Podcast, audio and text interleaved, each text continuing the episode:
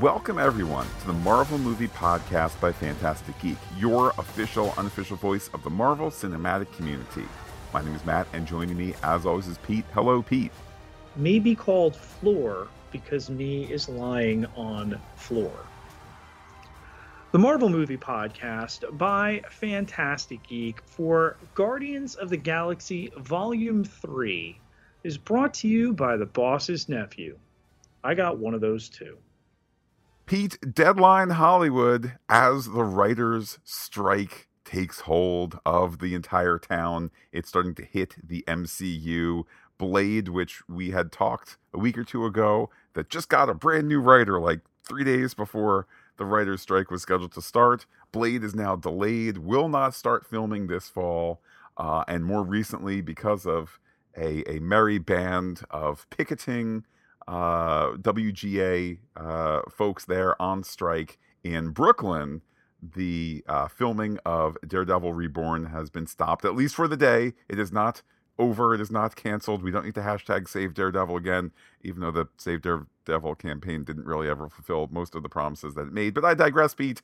Uh, the strike paralyzing our Marvel Cinematic Universe.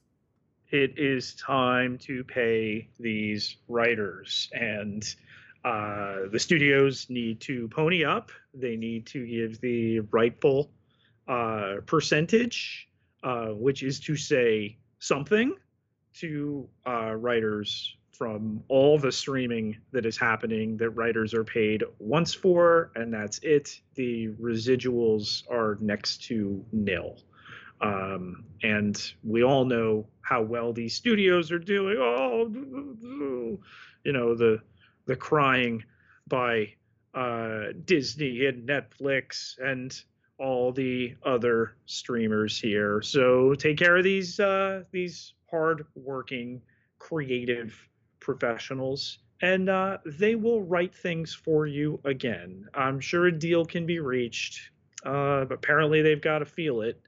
Estimates, Matt, that uh, the streamers' stock took about a $10 billion nosedive last week, uh, which would have funded every Writers Guild ask for 25 years, for a generation. Pete, from the problems of the present to films of the past, in the near future, in this month of May, we'll be talking the third and fourth Indiana Jones films over there on the Pop Culture Podcast feed. That's coming on uh, Sunday the 14th and Sunday the 28th. Uh, looking forward to talking about those films. Absolutely. Uh, Matt knows the name of the fourth one. He may or may not uh, say it. Uh, but we will break those down ahead of Indiana Jones and the Dial of Destiny coming in June, which, of course, we will be podcasting. Uh, looking farther down to the end of summer, what with this film that we're going to be talking about shortly being the nominal start of the summer box office, uh, Ahsoka is coming to Disney Plus in August. That is, Pete, if the Cruel studio doesn't push it back in order to punish all of us for being supportive of things like collective bargaining and fair wages and things of that sort. Uh, but we, of course, have an Ahsoka podcast up already. And Pete, that's up there for free. It is. So get yourself over to the Ahsoka podcast feed by Phantastic Geek now. Give us a rating, give us a review. Uh, Secret Invasion is coming to Disney Plus next month. Uh, ditto on the three quarter joking, one quarter serious. Dates could change if it is part of uh, strike breaking strategy, if the Directors Guild and the Actors Guild jumps on board with their own strikes as well, etc. But Pete, currently the plan Secret Invasion in about a month's time. That too, a newer podcast feed uh, that has some coverage on it already.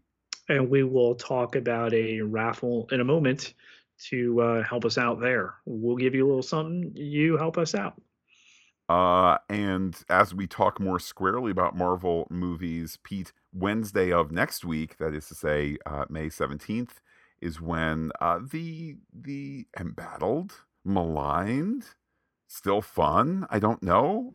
Uh, Ant Man and the Wasp: Quantumania will hit Disney Plus after its lengthy what I would call Pete was the the wringing out of every last dollar. Can we do rental through Amazon? Can we buy the Blu-ray, etc.?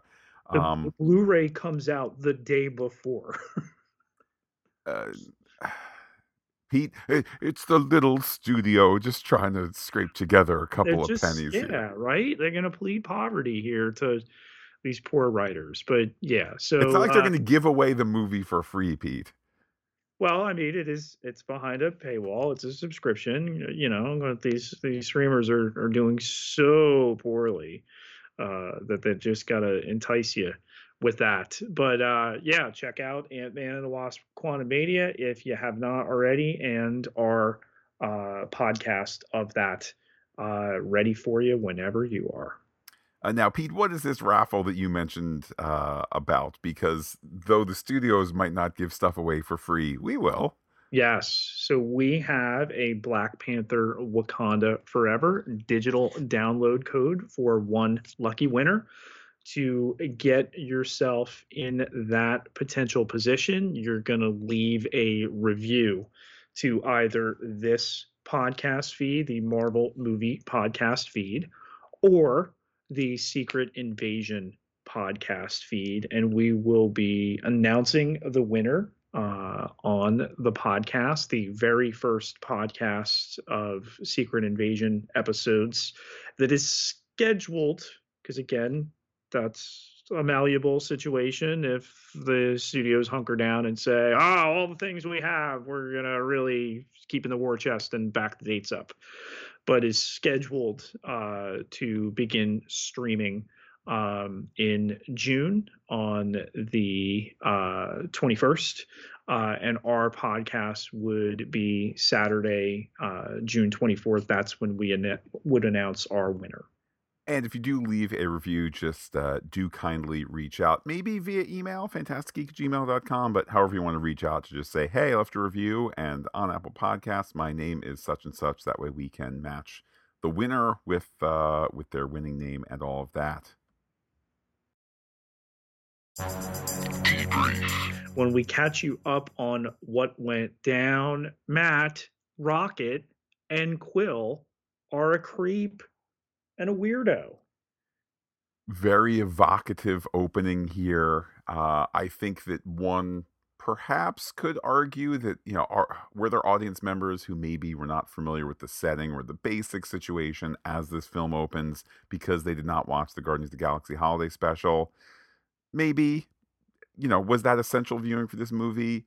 Maybe not. I mean, maybe you find a sister revelation that you didn't see coming, but beyond that, um, it was nice to see. It was nice to think back to the holidays and say, I remember the times that we had here. Um, as we kind of get, I don't know, something that is so quintessentially James Gunn in terms of, you know, camera work and shot choices and acting, or in this case, digital animation. Um, and music all just giving us a feeling and really putting us there in a just authentic way, despite the fact it's the guy from Parks and Rec and a bunch of pixels and some music, but it all works together to get you right in your heart. The two things that will be part of the enduring legacy of this trilogy of films and this particular roster of the team will be character and the use of music to help tell story. And here to go with the acoustic version of Radiohead's Creep to open us up on a on a downer. Um, you know, it was the close of the second movie and you know, Yondu dies, but we had everybody else and it wouldn't be until uh, Infinity War that they Han Soloed Gamora, uh, and you're like, all right, is she coming back at all? Obviously, Infinity War brings back the different version, the younger uh, version that did not go through the same experiences as the one who was sacrificed by Thanos for the Soul Stone.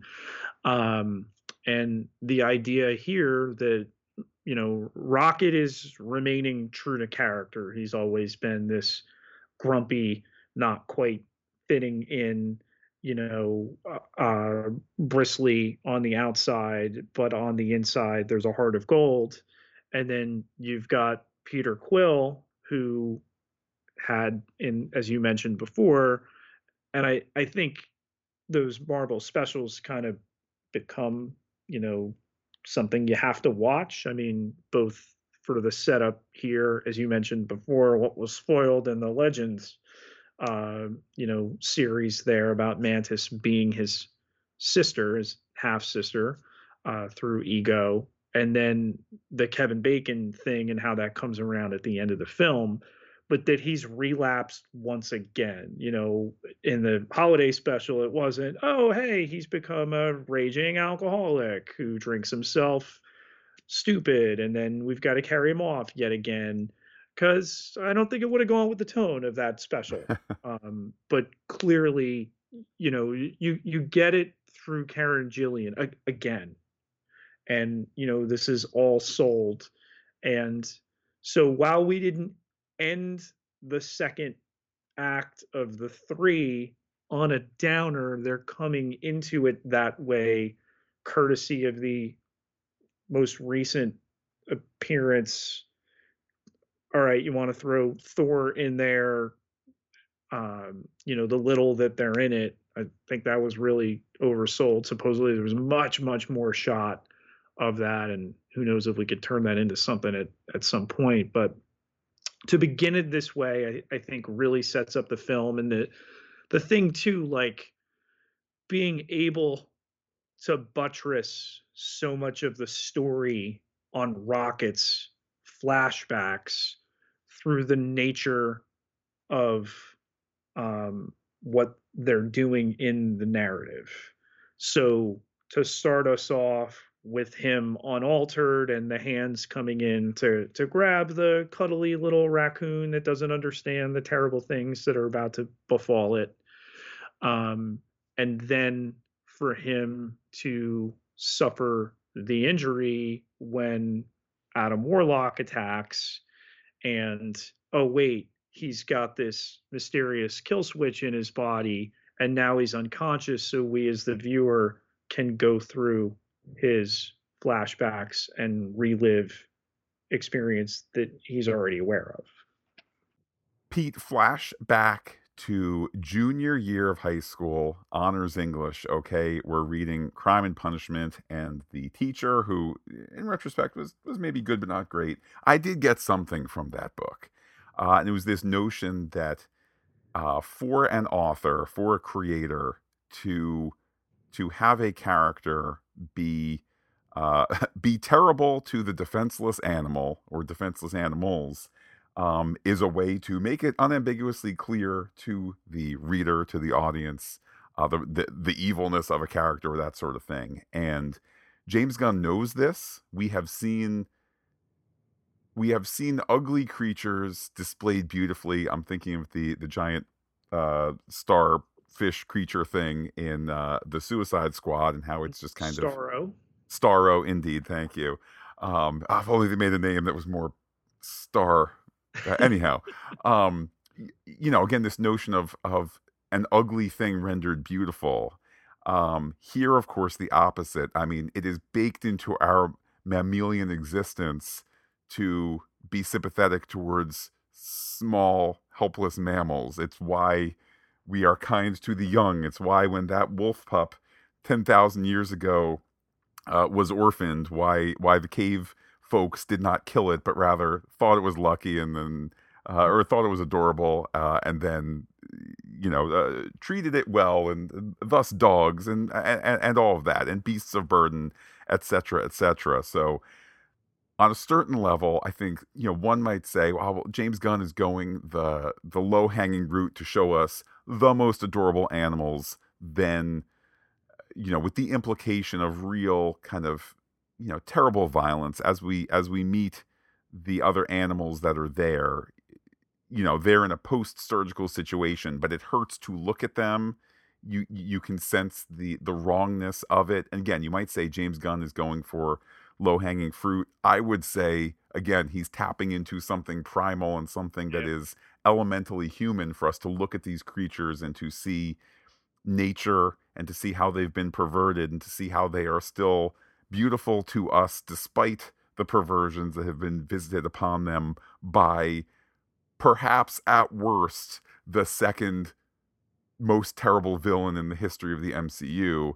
Uh, and it's all done in one film, not you know across ten years of cinema with Thanos and all of that. It's it's again, I think it's it's inspired to touch our souls in that way. And to do this through a, a secular uh, storytelling device that this started with Rocket and now we're back to him all these years later to learn this tragic backstory that he won't ever talk about and this is how you get it.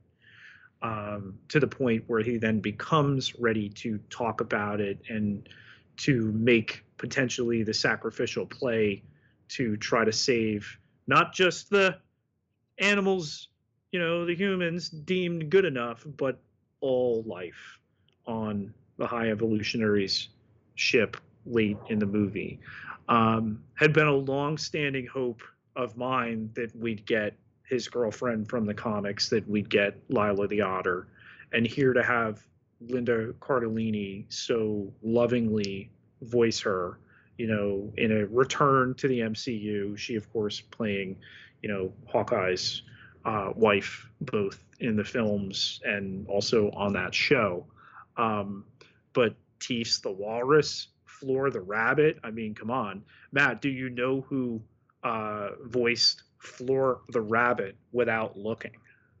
I have absolutely no idea. No. Well, you've seen her in a um, in a Guardians movie before. So Nova Prime, back in the original, of course, Glenn Close's character had a assistant who never spoke, and that was Mikaela Hoover. That was the voice of Flora the Rabbit.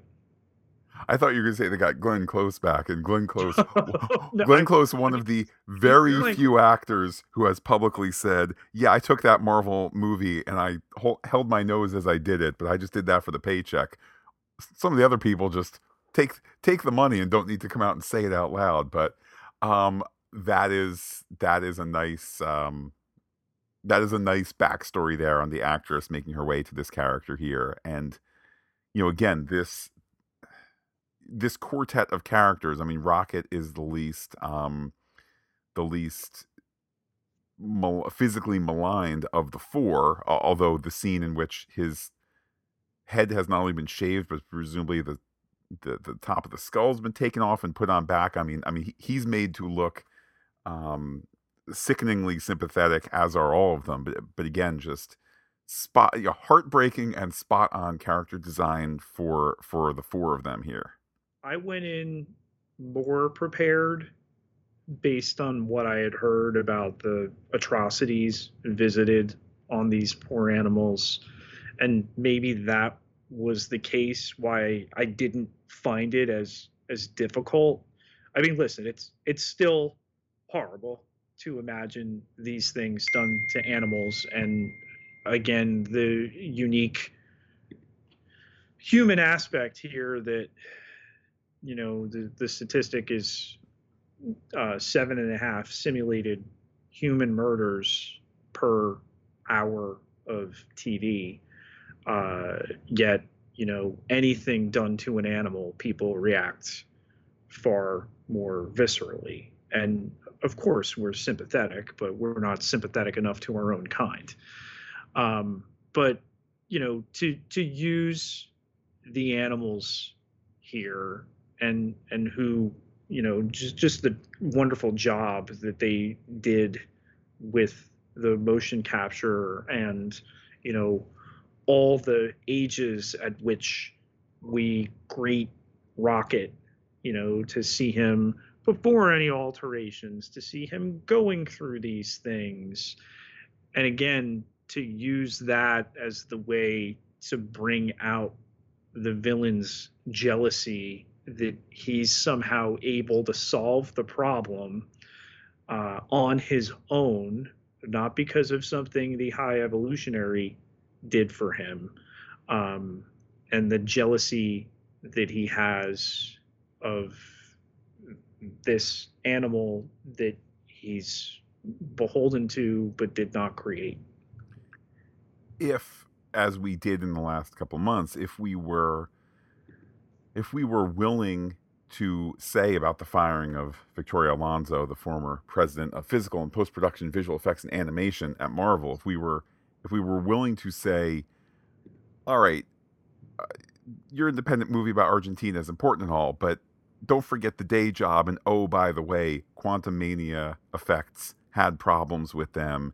And last summer, She Hulk got better than the previews, but eh, and so on and so forth. If, if we were willing to take the studio's position, perhaps uh, back in February, or through the lens of February's movie, Quantumania, um, Pete, this is an excellent post production job here from top to bottom. Now, if you want to say, oh, there are internal factors that you're not understanding, like workflow and this and that, the other, and it's not as busy in a post post COVID situation than it was six, eight months ago, sure, I'm willing to say I'm a bit out of my league in terms of understanding all of that. But again, if we were gonna, if we were willing to suppose that the studio had a point or had you know had, had a point in saying the work is not up to snuff therefore she should be dismissed based on Quantumania most recently.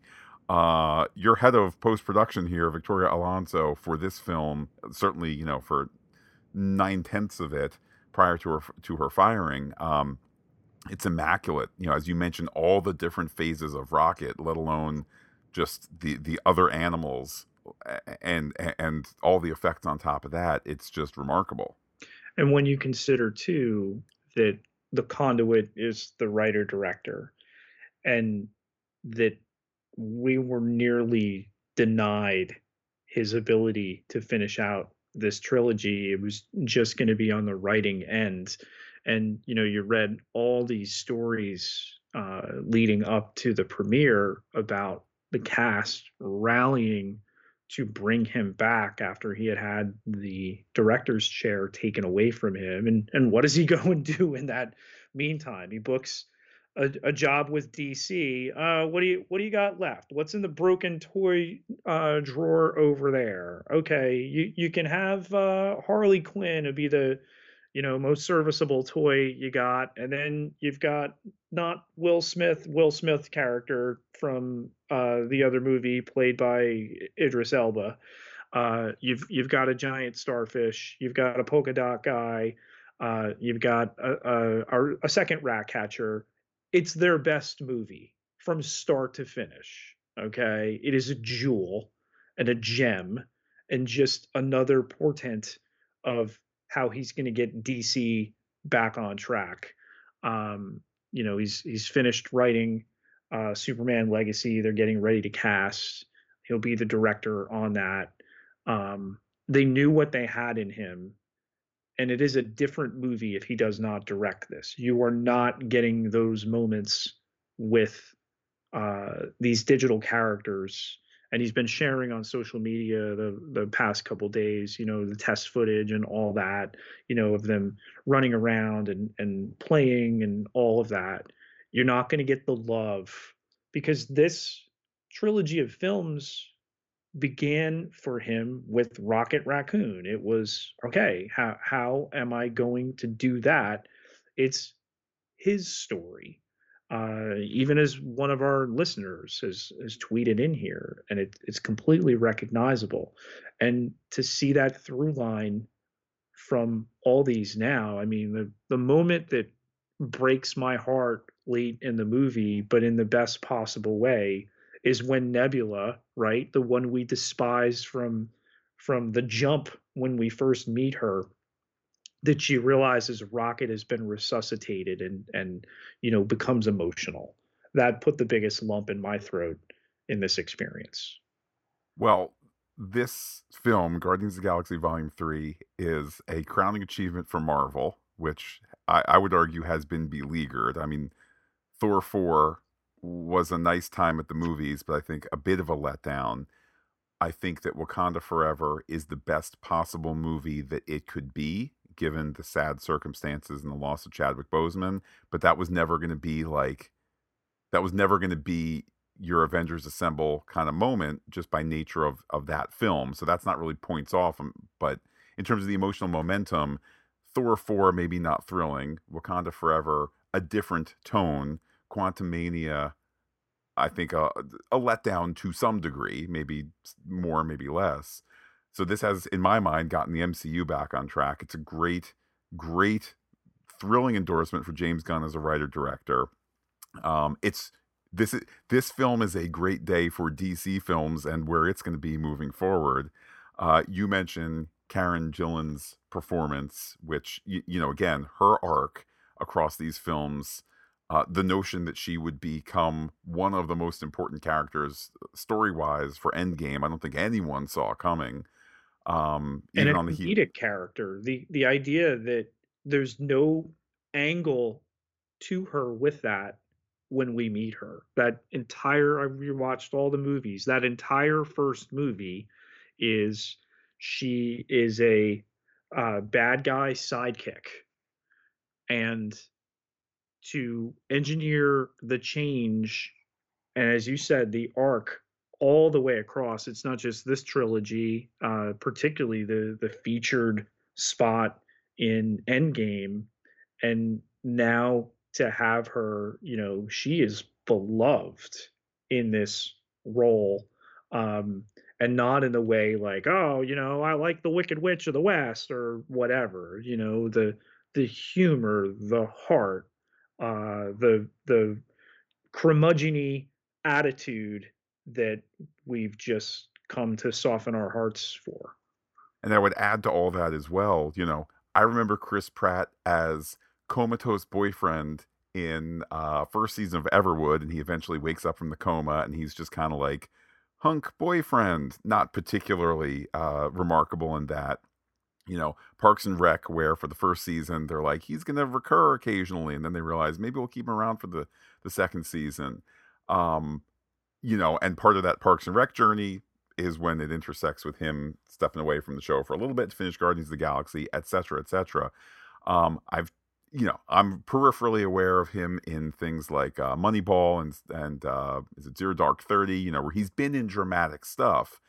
Um, I know he's got the Amazon show that I didn't particularly like. Um, that's not necessarily a slam against him, but watching dinosaur movies. He's he's look he he's perfectly wonderful as a late 30s, early 40s, mid 40s uh, action hero guy in the in the Jurassic World movies as well. This movie was the first time I said oh my goodness, this guy is a dramatic actor. He is delivering dramatic performances here. Sometimes it's goofy, sometimes it's all right, let's shoot some guns at you know, space Nazi experimenters. Um, and sometimes sometimes need leading man, you know, uh, you know, 10-day-old beard, handsome rugged guy. There's other times where, you know, I know he's on set with uh Sean Gunn in a in a tight suit um, making pretend that there's an unwell raccoon there and Pratt is Pratt is showing I would argue the next 15 years of his career where you go did you see the movie where he played the the guy with terrible things going on in his life like hey that that was a really sad movie like I, Pratt's headed places dramatically that I didn't know was possible uh, until this film that the story becomes the dual let's save rocket mission and also the, the search for Gamora, which I thought would be its driving narrative, right? Where did they go? Where did she go? How do we bring them back together? Um, and the moment Nebula mentioned she had a contact, I'm like, that's going to be her sister. There's no way it's not. And of course it is. And she's taken up with uh, Stakar, with uh, Sylvester Stallone's uh, faction of the Ravagers here and seemingly happy. And how do you build in the need to have her be with our guardians? Well, it's funny because uh, my daughter, who only recently saw some of those other Sylvester Stallone movies, uh, while we're watching this, she, she she's watching this Stakar guy, and she she taps me on the shoulder and says, is that Rocky? yes, yes. Rocky Stakar. That's his first name. In, in in your consummation of the timeline, yes, this guy who I guess she did not necessarily remember from the last one, but this guy who's in the Marvel movies, also also uh, more recently in her viewing is also Rocky from you know 40 or 50 years ago. Um, I'll mention now for fear that I forget it later on the Gamora thread. Um, lemonade is delicious because it's sweet, but it's lemonade because of the sour that is still that's left there, even if you don't always taste it. And later on in the movie, I'm saying, all right, well, happy ending here, right? Gamora's gonna suddenly go, maybe I will date you or whatever. Then I'm like, there's some weird kind of gender politics there of all like how's James Gunn gonna gonna gonna square that circle? And of course, the answer is no. We don't get the happy ending there. I mean, you want to say in another movie maybe they revisit it. Okay, for this movie and for the entire extent of the Guardians of the Galaxy uh, thus far in the MCU, they just don't. They just say, guess what? Love was lost. Mm-hmm. Love is not to be refound, even if half the universe came back, and even if time travel and time heist and etc. and all the gems in the gauntlet uh, that there ever is.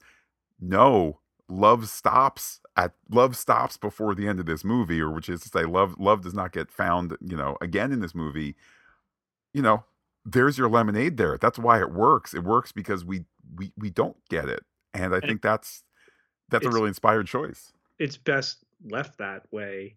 It would have been too saccharine for it to work out. And listen, their their relationship changes throughout the film uh, her relationship with all of the Guardians uh, as a result of uh, you know what is heard from Groot there does. We become part of the family and can finally understand him. Um, he still says, uh, "I am Groot." We understand what he says in that particular moment uh, when he says, "I love you guys." Um, but she's a different person. She's not gone through the same sequence of events that affects you. It's it's essentially the the variant without pulling from a different universe that she never needed Peter, that they never bonded on that first adventure and fell in love. And you know, let's let's not uh, you know really fall under the illusion too that that relationship was perfect. The second movie shows they're having their difficulties. Um, but they were in love. He lost her. This is a different version of her, and he needed to grow. That's why, again, too, at the end, when he's able to leave the team because he's done this now and he needs to return home and you know the idea. I don't quite i'm glad he's going to do more. I'm glad he's committed to it. I'm glad they were able to put that in the film. I just i have no idea where he pops up next. I would guess it's um you know in the in the big avengers films you know he is a legitimate draw now. Um i mean matt he had two number one movies here back to back with super mario brothers movie let alone uh, though the the third Jurassic World movie was not um, particularly critically well received. I mean, it did did great box office numbers. Uh, and as the film here turns to Orgosphere as a setting, I want to zero in, Pete, on something that might seem insignificant. Certainly, it's insignificant to the plot, but I think of all the behind the scenes that we've seen about all these films and how part of the success of the MCU is um, that at the MCU headquarters, uh, you know, on the Disney lot in the animation building, it's a lot of the same people. And, and no, this is not me setting up saying "Zing Thor four, Zing Quantumania." This unprecedented run of every single one of these films has opened number one at the box office.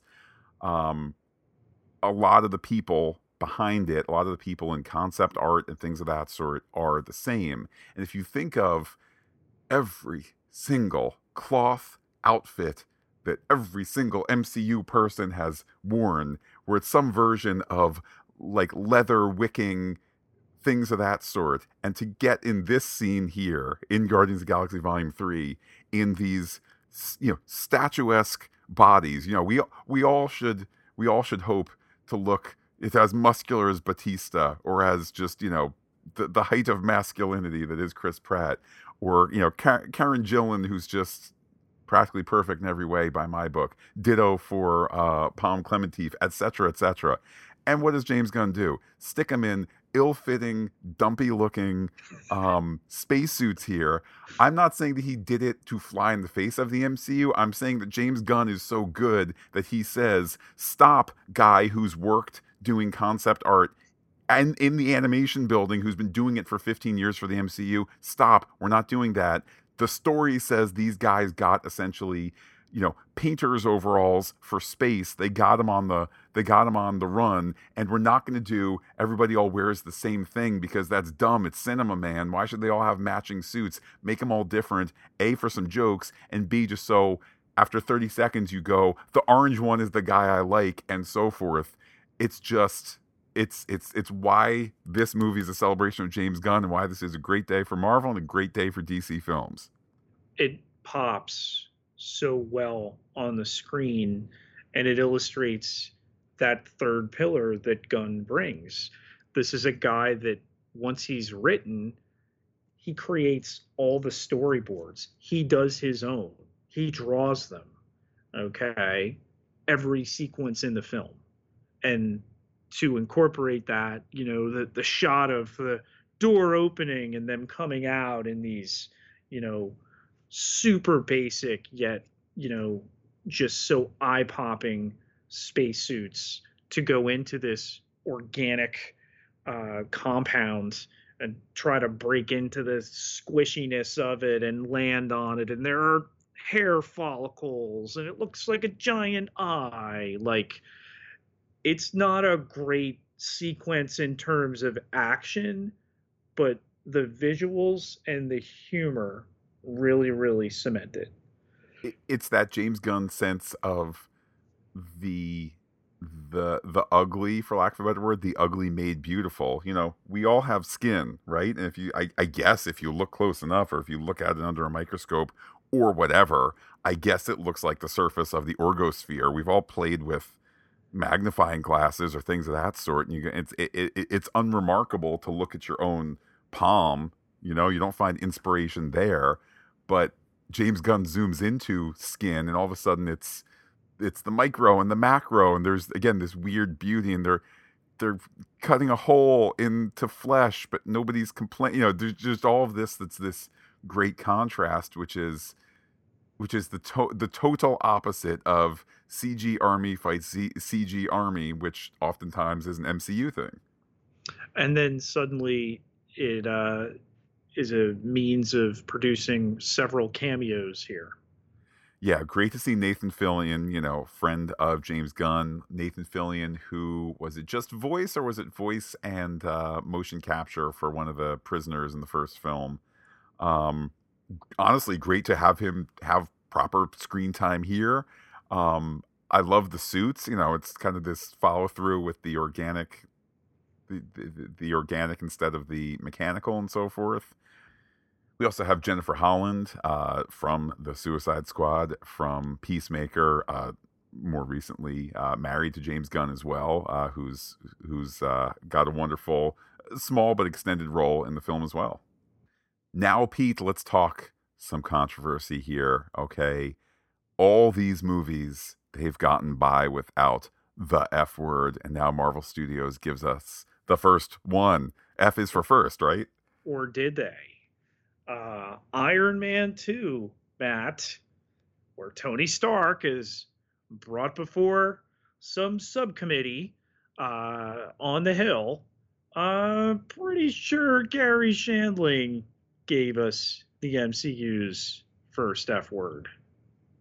Well, all I know is this it was well used, and I had, I had certainly for the rest of the film, I was wondering. Look, we all know, and if you don't know, it is unwritten convention, but convention nonetheless, that if a movie otherwise reaches a PG 13, it hasn't done anything to cross into R territory, you can say the F word one time and it's PG 13 and two times and it's R rated. Okay, fine.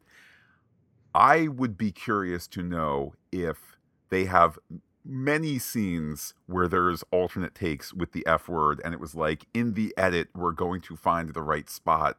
Obviously, it's not going to appear in more than one scene, but um, I don't know, Pete. In this crazy world, right? There there are crazier things going on in this world right now than you know when when we go see a Star Lord in a PG thirteen movie. Somebody says that word.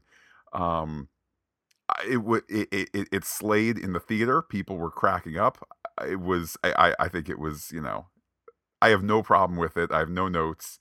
Um, again, I, over I, something like the inability to open a late 70s, early 80s car door on a facsimile of Earth, um, essentially stocked like a pond uh, with animals that the high evolutionary has, you know, uh, evolutionized up.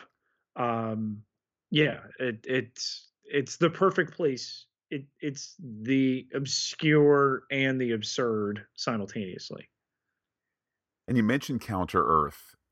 You know, uh, Pete, I'll borrow a refrain from the Mandalorian podcast here because James Gunn is a writer director. Um, it's not immediately obvious to us that the cul-de-sac has a problem with it. The, the, the cul-de-sac is representative of a uh, societal problem. Um, I think as you get into kind of the the mundane nature of their late 70s early 80s existence it kind of feels a little off because like it's the future it's all these like beautiful weird creatures and whatnot why aren't they all wearing Star Trek suits and you know beaming everywhere and whatnot. You know the shakedown in the alley that the Guardians witness. Like this is your utopia. Yeah, and you know what? It, I think you see the first, you see the, you see the first shakedown, or you know, you see the shakedown, and you're like, okay, like I don't. Again, it's not overly written in dialogue. Whoa, did you see that? Da da da. da. You kind of see it, and you go, okay, well, I've seen that in a million other movies. And then you see the drug dealer and you go, okay, like eh, which again has its own what is it, an octopus head or something like mm-hmm. that? Like it's it's got this this this ugly beauty to it. Um and then I, I, think at a certain point for most audience members you go oh this place is kind of broken but then it, all the pieces are there for when it gets laid at the feet of the high evolutionary as like you got it wrong that's of course not the conclusion the conclusion is no he just got it wrong again we're just going to wipe this place again um so so I, again even if even if as you're watching it you're saying oh there look it's the building blocks that this world is not a paradise yeah that's not the conclusion. The conclusion is paradise keeps getting wiped out and wiped out when it's not considered to be the right kind of perfect which pete can i insert that perhaps perhaps in this film written after the james gunn firing because he was the wrong kind of person and all of that on multiple levels on social media in the view of certain conservative folks etc uh, etc et is james gunn rocket? Is the high evolutionary the keyboard warriors made manifest who Completely. came after him? What did he never do so that they could be found? He never wiped out those they're awful tweets but you know what you can do? You can go and find them because he's not a guy who believes you wipe out your mistakes that you have to take the bad with the good. Um you know 2008 2009 nascent twitter awful jokes. And you know in a tit for tat situation oh they the the lefties got one of our people we're going to go take out one of theirs.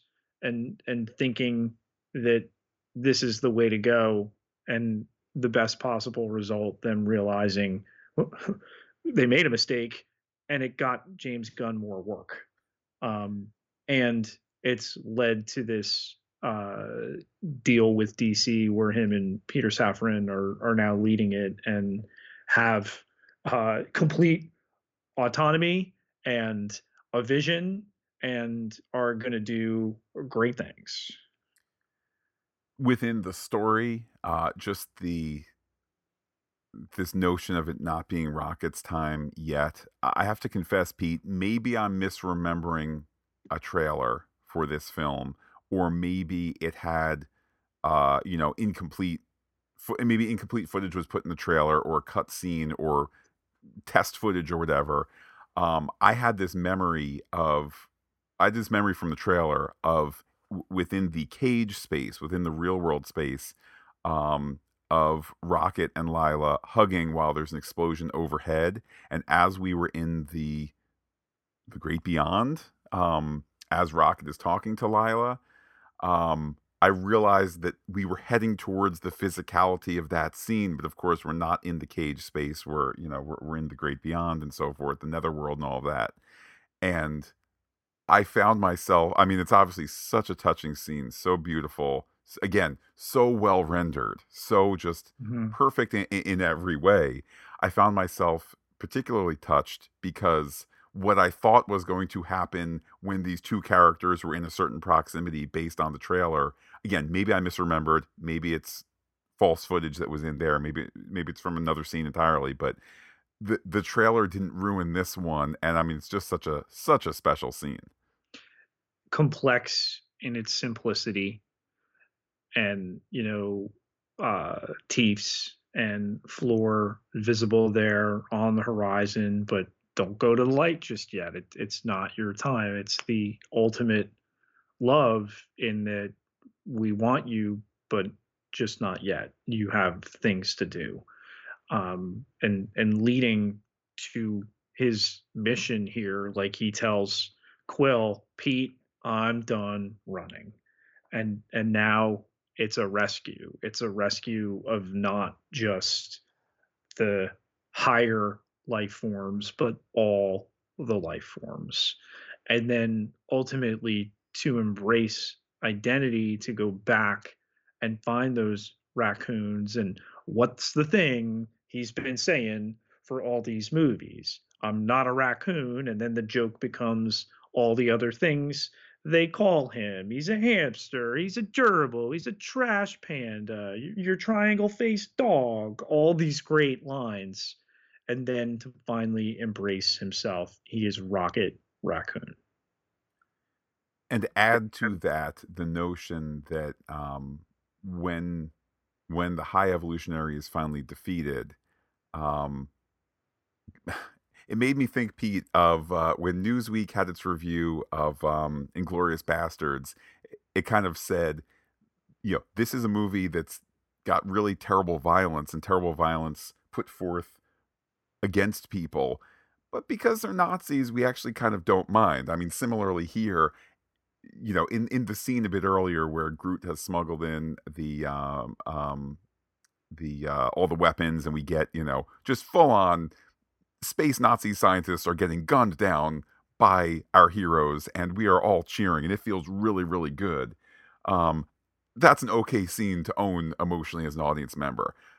However, here to show the restraint to not have Rocket, you know, hold a gun to the high evolutionary's head and blow out his brains to to to let him to let him live um again it's story restraint it's kindness in line with the character perhaps pete it's kindness in line with james gunn um and how he exists in the world i'll i'll, I'll just put forth as conjecture um but it works on all these levels.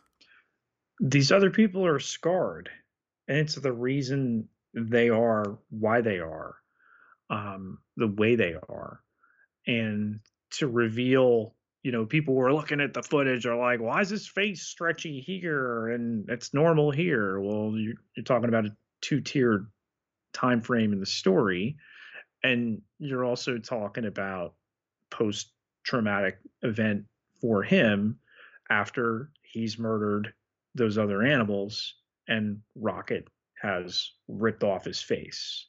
Um, and you know that is the bond between the two characters. And like you said for rocket to relent to grow to move forward. Now does the high evolutionary escape? Uh, i don't know about that. The the point is that rocket doesn't sully himself by taking his life in vengeance. And the story becomes more about well we're going to save the innocents. Um, you know not sidelined but not on the A story are Gunn's brother playing Kraglin and Cosmo uh, the dog, who get to come in here with the B team. Uh, you know, Knowhere now as a, a, vessel, as a you know lifeboat, uh, as a battleship, uh, to be able to uh, save them. Um, these just two titanic space vessels here, the the one crumbling and the other receiving everybody from it. And the the fake outs here done, I think, appropriate. And I stand behind his decision to not kill everybody off. I was completely prepared for him to kill Rocket or Drax. Like went in, this is going to happen. Bautista's been so vocal uh, that he wants it to end, and you know, Gunn will give him the big heroic death. Nope, it's better left this way. But they fake you out in that regard. They fake you out with um, with Chris Pratt when he goes back for the the Zune, and it's a great moment to have Adam Warlock, you know, undergo the change.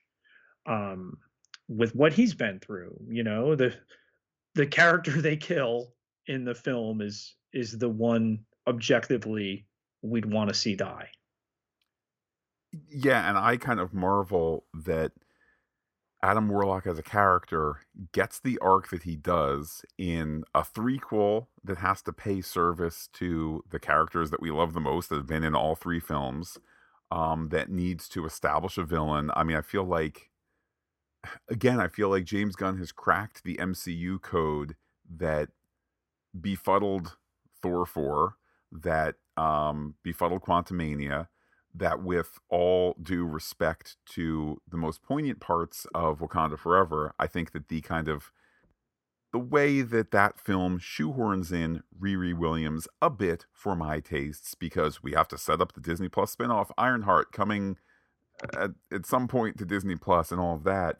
You know, James Gunn nails all of it here, and we walk away with this complete arc for for Adam Warlock I must confess, Pete, I don't know if in the comics he's got the character of the mother and you know the way they used her from the second one to this that gives this turning point for the character. But again, it's it's a really effective use of story in terms of we get it. We we get the the man with a thousand faces mo- moment of now the boy must be a man for he has lost his his only parent um, and all of that and it, it sets up the arc that takes us to the end of the film where he is a hero and he is indeed one of the Guardians of the Galaxy.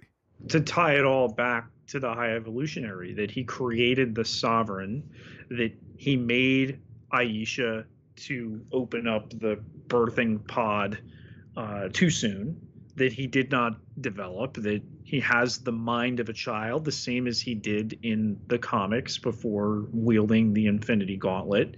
And okay, I get it. They did not include him in that saga as he's such a large part in the comics. Um, you also don't know their plans for him going forward, and that you get Will Poulter here. He's a supporting player. That he's now a member of the team. And listen, the jury's out on whether the Guardians of the Galaxy proper are going to get their own film moving forward. Um, they're going to return in some way, shape, or form.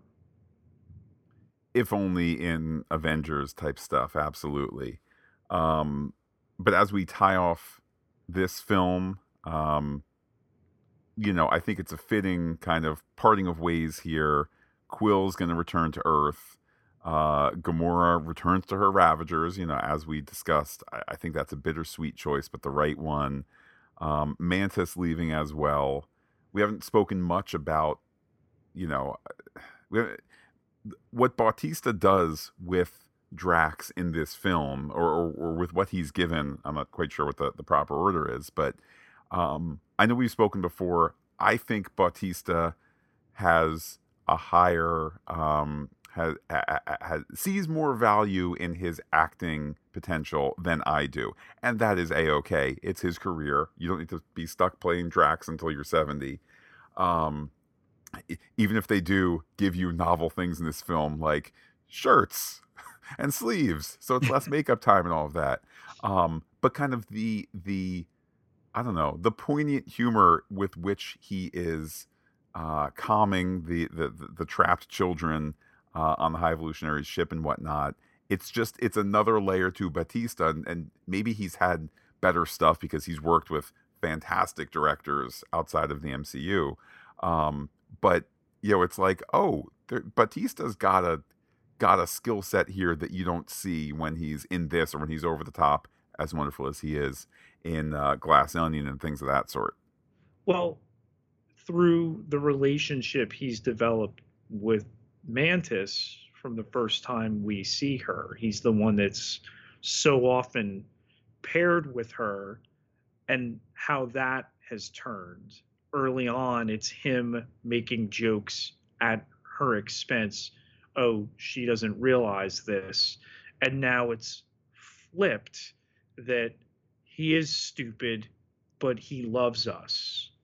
Um, and it's completely acceptable. That and that he speaks the language of these uh, alien children, that he's able to talk to them. Well, weren't you going to tell us? You never asked. That's why I never told you. It's it's great, and to leave him as instead, you know, of the destroyer as the dad. Um, you know, from the moment we meet him, that the character has lost his wife, lost his child, and that's so ingrained in the character before it became nothing but joke after joke after joke at his expense, and that he really has been a lovely character from the perspective of he gives the others what they need. We have uh, also Nebula on her own uh, path here. Nebula as mom, obviously balanced there by uh, by Drax the dad. Uh, I, I, see what you did there, James Gunn, giving us uh, giving us mother and father. That they're gonna mine the shop at at Knowhere. I'm really hopeful he can convince them. They can convince them both to return. Um, I really want to see Nebula again. Just just the you know journey that her character is has gone on, how funny and how poignant she's become, um, and I, I think is important for Rocket moving forward. You know, even if it's just the space hollow call and oh, oh my god what has kang done? He's done this. And oh geez we'll meet you here. Insert joke insert joke like that should all be a part of that larger tapestry we know we're going to get with those two massive Avenger films. The, the, this film ends, but of course it is not over. We have uh, the first mid-credit scene, the um, the the reveal here first and foremost of the new team led by Rocket, uh, Groot, Kraglin, Cosmo, Adam Warlock, uh, Blurp, and Phyla but Pete, I'd like to focus on something else. The threat that's headed towards the village, it is am I correct in saying that it is like the stampede of the the the, the space cattle? Yes. So so again, I'm not sure how I should feel that and, and maybe this is James Gunn's intent. Like let's let's leave with more lemonade. It's got some sour, it's got some sweet. You figure it out. This notion that Rocket is leading the way for them to stop these animals from doing their animal thing um, in order to save the people. I mean, I'm okay with that as kind of the the moral calculus, but Rocket leading the way to destroy the creatures that are coming to destroy the higher life forms and all of that.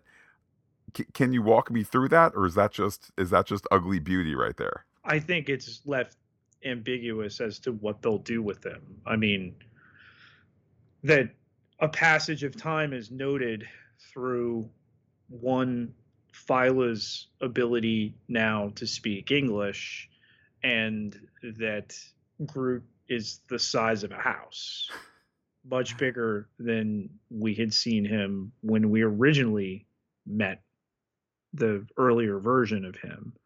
Um, so to have that, they've been doing their thing now. This is the current team.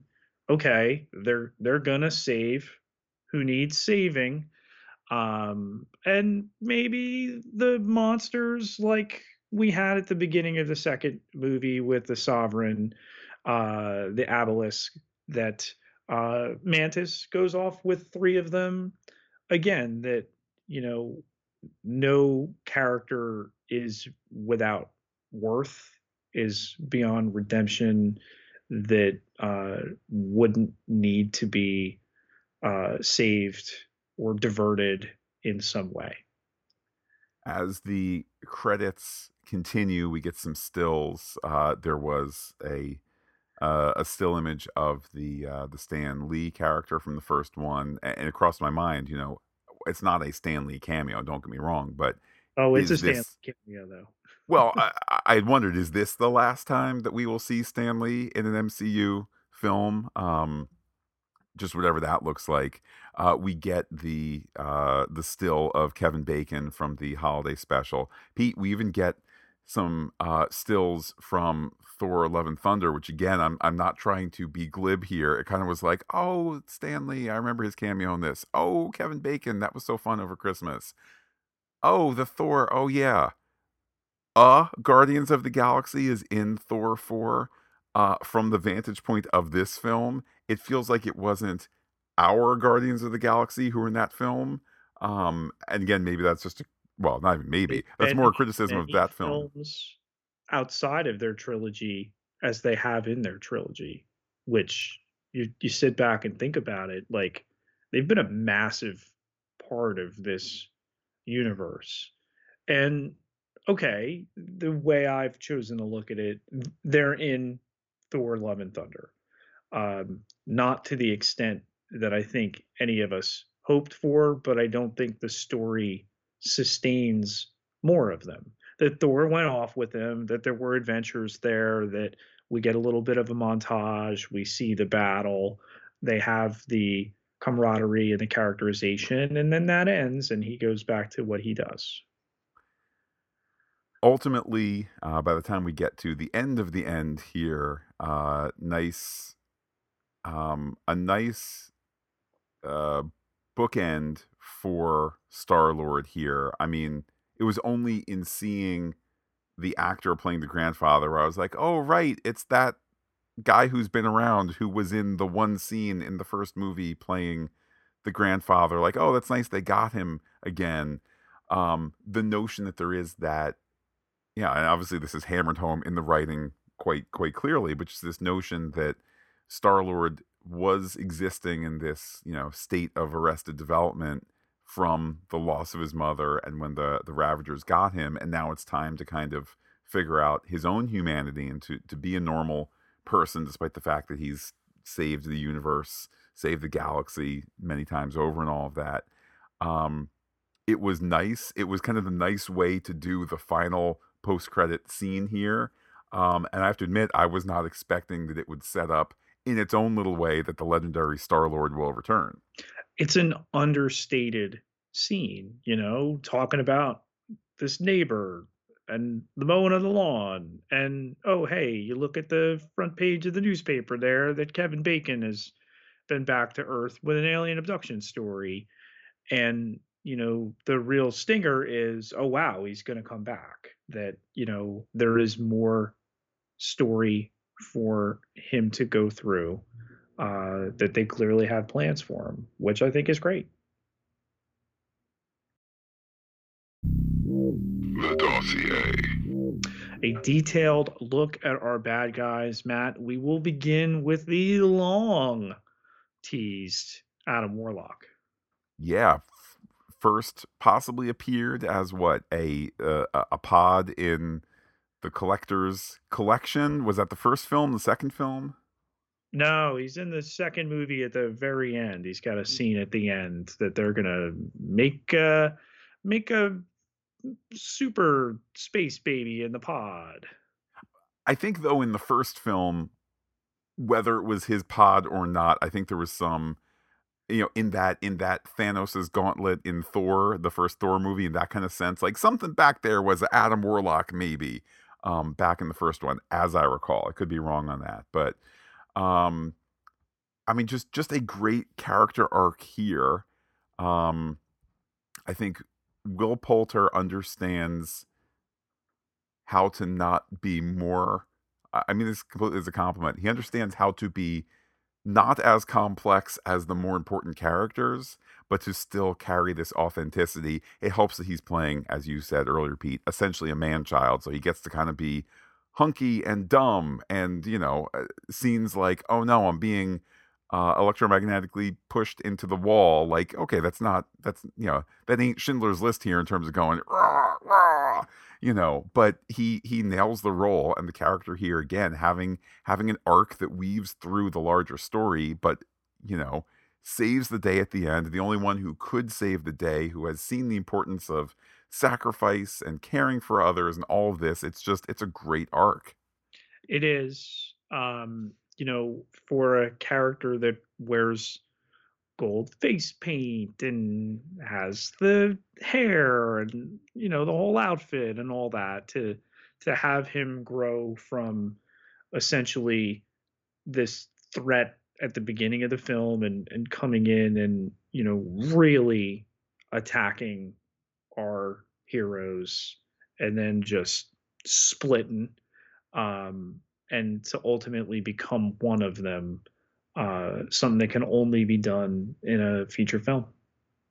We have uh, Elizabeth Debicki playing Ayesha back uh, back in this film. I mean, talk about an arc here. You know, memorable, small but memorable part uh, in Guardians of the Galaxy Volume Two, 2017. Between Volume Two and Volume Three, a bunch of things, including you know playing Diana, Princess of Wales, in The Crown, where she is eerily wonderful, despite the fact she's much taller than not only Diana, but much taller than most people uh, in general. Um, great here. I wouldn't have minded a little bit more of a curtain call for her in terms of her death. It's kind of like, oh no, thing coming, then explosion. Like, I would, I wouldn't have minded a little bit more. You know, the fact that she dies, so her son may have a greater understanding of the world. There's some poetry there, don't get me wrong. I feel like as a veteran of two of these films, again, a little bit more of a uh, of a bow there would have been appreciated, but I guess that's not what the story wanted at that point. She was the thing that held him back. She can't exist in a story and have him move forward. She was never going to change. Um, I agree with you a little bit on all right, can we set up that I think they wanted it to feel sudden. I mean, that whole counter Earth experience where neighborhoods are just engulfed in flames, and then this endless rise of this headquarters that is, in fact, a ship uh, that can reset this uh, civilization yet again. Um, you know it, it's the cost that the story demanded there and all of this engineered by the high evolutionary. Yeah and Chukwudi Iwuji so so good. And i stand by what i said before that you know for as amazing as josh brolin is as thanos he has all these movies where you slowly lead into it where he's you, you hear of him or he smiles or, or he's appearing only as a hologram and this and that the other. And Chuck Chukwudi Iwuji does all of that or most of that in one film. Um, it's just it, uh, you know, it's a performance that I think in a lesser actor would be one note because all he does is yell around and run around and yell and and you know ultimately be be a space Nazi. Um, which on the one hand you might say, oh, what what a two dimensional character. Pete, I refer everyone to one of the great real world villains of the 20th century. You know, you can, I think, as an actor, uh, you know, Iwuji here is just mining all of that negativity. The job is to play one of the worst villains um, in the MCU, and he just nails it. And you know, I hope this guy has a has a bright, bright future ahead of him because boy, he's talented in this. Can you imagine him having having a role? And no offense to this role, but having a role that's a bit more well rounded or nuanced or whatever it might be.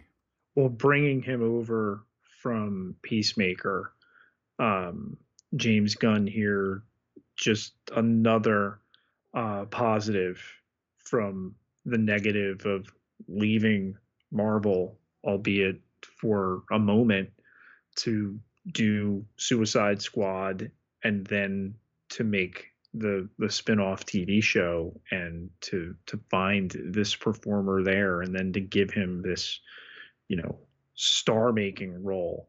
Um yeah really interested to see where he goes from here. Welcome to level seven. time to analyze and theorize. Matt a lot of people thought it. James gunn has confirmed it. We now speak groot I I love that as a story conceit because honestly, I I I I don't like it the other way around that now Groot speaks English or whatever the Mhm. standard is. Um, the notion that we have been let in is just infinitely better. Perhaps it takes a little explanation or a little bit of detective work if you don't you, you know if you're not directly told, but it it's just a wonderful wonderful conceit there. Again it's james gunn kind of figuring out the wrong way to do it or the, the or uh, wrong in quotes you know kind of the, the reverse way to do it. Um that's just lovely. As is this notion that he didn't kill anybody off. I mean to me i i spent the whole countdown to this film saying i just don't want to have spoiled who it is who gets killed off. Oh look i've clicked on uh, you know, YouTube has suggested a video. All right, today I'm going to analyze the trailer footage to tell you who gets killed off. Oh no. Look, here's proof that in this movie and that movie, here's how they're portrayed in trailers, and here's how they get killed. Blah blah blah. That whole thing I had avoided, honestly, never considering that with James Gunn clearly, clearly leaving the Guardians of the Galaxy, clearly leaving Marvel for, you know, for the foreseeable future, if not then some you know, it's his sandbox. If he wants to say, thus I kill off, fine. In retrospect, he's not going to kill off Star Lord because Pratt is probably there saying, no, I could, I could show up in the next two Avengers movies, um, et cetera, et cetera. But you want to get us with a Mantis, a Drax, a Rocket, and so forth. You know, I don't think that we would have said, "Hey, James Gunn, that was off, ba- you know, that was out of bounds." But uh, again, he knew where not to go, even though it's kind of counterintuitive we've all suspected it based on the marketing and then the press that well hey not everybody's coming back. And what's better to go out for a performer than a, a juicy death right? It's it's leonard nimoy in wrath of khan i'm, I'm done with the ears. Let me bury this character. Oh we'll kill him twice in one movie. They'll never see that coming spoiler there if you haven't seen the 41 year old Wrath of Khan. uh, but you know, Matt, what are we seeing between Star Trek, Picard most recently, and now the decision to not kill off our heroes? Um, and arguably the, the right one with both. Uh, and it, it gives you these great fake outs, and then everybody can can live and ride off into the sunset. It it comes for everybody eventually, but do we need to see it? Arguably, with these two uh, teams, no. You know, Pete, you referenced earlier how Dave Bautista has said, you know, when this movie is done, I'm done. Um, and I take him at that. Again, particularly, he's been in, he has the ear of so many other talented directors. I personally would argue they're not necessarily using him for ultra groundbreaking stuff, but you got you got to get the director to cast you in a great movie, then you can perform in it. It's not the other way around. So presumably Bautista is out. I know on the flip side, Karen Gillan has been out there saying, "I would love to do another. I'd love to do another." Um, you think Pete of the um, the difficulty, the perhaps trauma on some level, you know, in preparation for the first film when she had to when she had to shave off that lovely red hair. Now they have a way to do Have it. Have you seen the the Zoom couples therapy she attended, making this one in full on makeup? full on makeup except where there's some tears in the latex and the hair is poking through and whatnot. Um, yeah, just the notion that I, look, I don't think she ever like, I don't think she ever actually regretted doing any of these films, but I'm sure that with that lovely head of hair, which of which you know she was already, or for which she was already iconic from Doctor Who, when you, when she sat down in that chair and that first buzz went by, and you go, "Oh my goodness, what am I doing for this role?" Maybe within that moment there was some an international star, man. Yeah, yeah.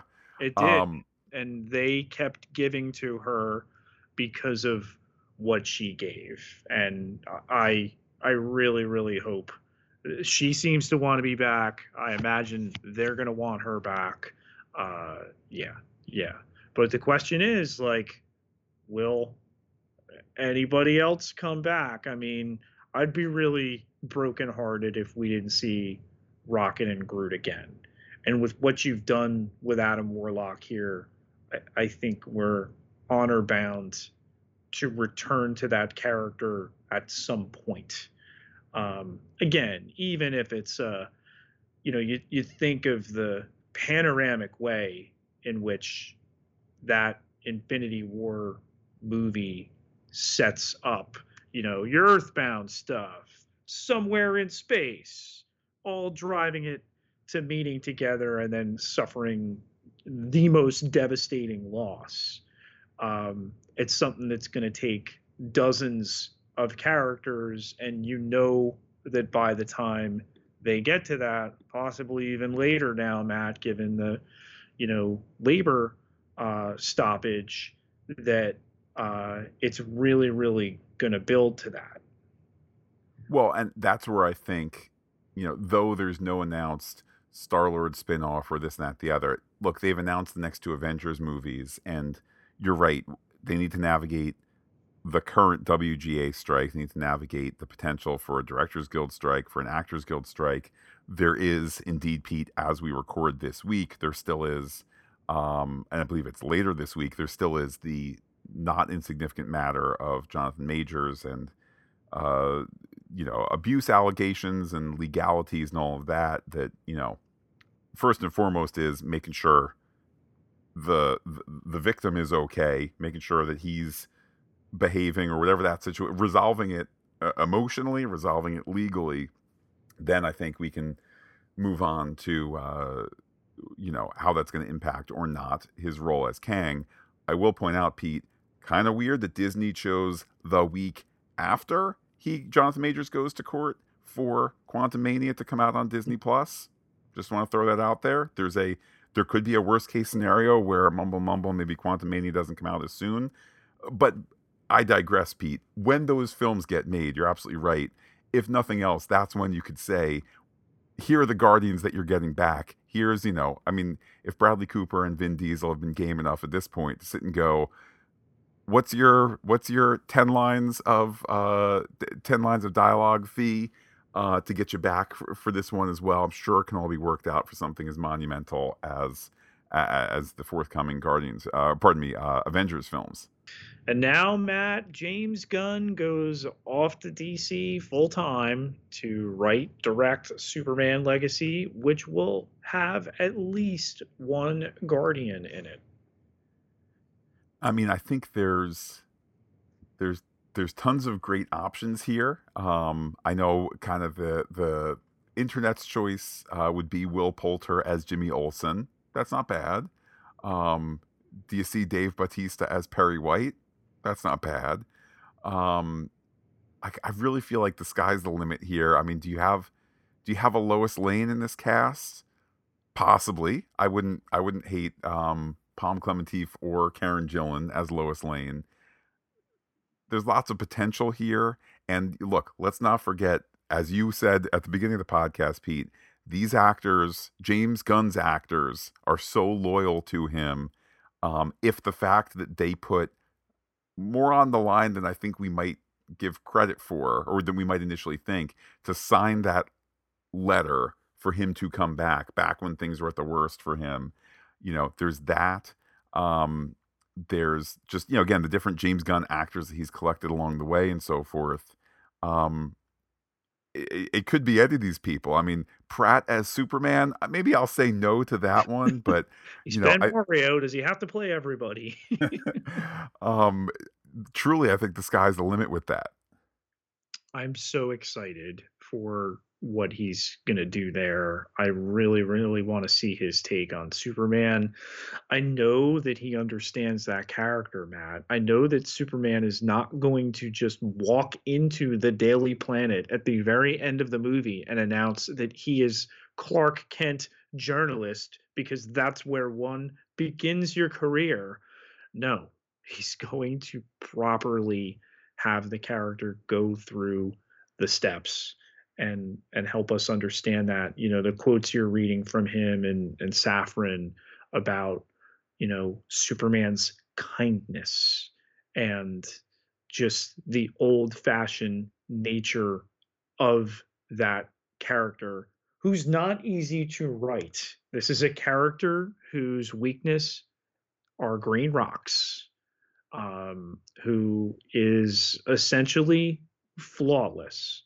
Um, but if there's anybody I I trust uh, with Superman in his hands, it's a guy that understood a talking raccoon, a talking tree, and these you know as beloved as they are now, really also ran characters in the comics that have become household names the notion that Superman Legacy as well will focus on, you know, focus on Superman uh, understanding and reconciling his his uh, Kryptonian background, his human background, coming to an understanding there as well. You know, if anybody can find can find in that character, Pete, something that used to be called and maybe was never there, but maybe could be there truth and justice and the American way. It's James Gunn. transmissions. Let's check the wire. Pete, we go to Twitter where we ran a poll. Was this movie one rock, meteor, and mediocre? That got 0%. Was it two planets, planetary pretty good? That also got 0%. Was it three suns, solar super? Uh, 8.7%. How about four galaxies, galactic great, 91.3%. Wow. Couple of replies here. First one, Andre Yeager at Dr. Polo 1983. Great conclusion for the Guardians of the Galaxy trilogy. I laughed, I cried, and I cheered. You could feel that James Gunn really loves these characters and gave them the loving send off they deserved. Also, this was Rocket's story since the beginning. Can't wait to watch it again. Uh, and last tweet here, Pete from Spider-Ham Lincoln, Tess LC139. I thought it was great in many ways. Funny, heartwarming with tense action. We got a few fake outs, but uh, the end was great, and the future of these characters is looking good. We may not see some of them on screen again, but it seems as if the show will go on. Quote, I love you guys. Close quote. They live on in our heart, right? Which is possibly the the best place to leave them. Uh, I think a couple of them are gonna pop up again. I, I beyond Star Lord, I think we'll be fine with that. Matt to Facebook, where Jeffrey Allen John Cox, our old buddy JJ Nato from the Twitter, wrote in. I loved it. Thought it was a great ending of, uh, to the trilogy, and enjoyed seeing Cosmo in action. Most of all, that makes sense. Uh, Jeffrey, big dog guy. Uh, love it. Love the response there. Um, I think capturing the fun, capturing the fun of the film. And Pete, this fun journey brought by those who support us on patreon.com slash phantastic geek. Our thanks to them for keeping us listeners supported absolutely all of this made possible by those good people at patreon.com slash phantastic geek. Uh, everybody who contributes gets access to exclusive podcast content all sorts of levels to choose from but it takes just a dollar a month to get you in that door. Can't contribute right now, get yourself over to Apple Podcasts, leave us a rating or a review. And again, if you leave one to uh, this podcast feed, the Marvel Movie podcast feed, or the Secret Invasion podcast feed. You're going to be entered for the Black Panther Wakanda Forever digital download code drawing. And Pete, let's keep this amazing May conversation going. Star Wars, Star Trek, MCU, Indiana Jones, how can people be in touch with you on a prominent social media platform? you find me on Twitter at Peter, P I E T E R J Ketelaar, K E T E L A A R, 12,873 followers. Can't be wrong. And while I'm personally on Twitter's Looking Back Lost, do be in touch with the podcast. Comment on phantasticgeek.com. Check us out on Twitter, Instagram, and Gmail, where we are Phantastic Geek as well. But wait, Pete, there's more. Facebook.com slash Phantastic Geek with the PH, all one word, like it today. As mentioned, Pete, we got some Indiana Jones in the near future. Gonna be checking in with some other properties in the short term as well. So with that, Pete, I will say adios to all our listeners and give you the final word. I love you guys.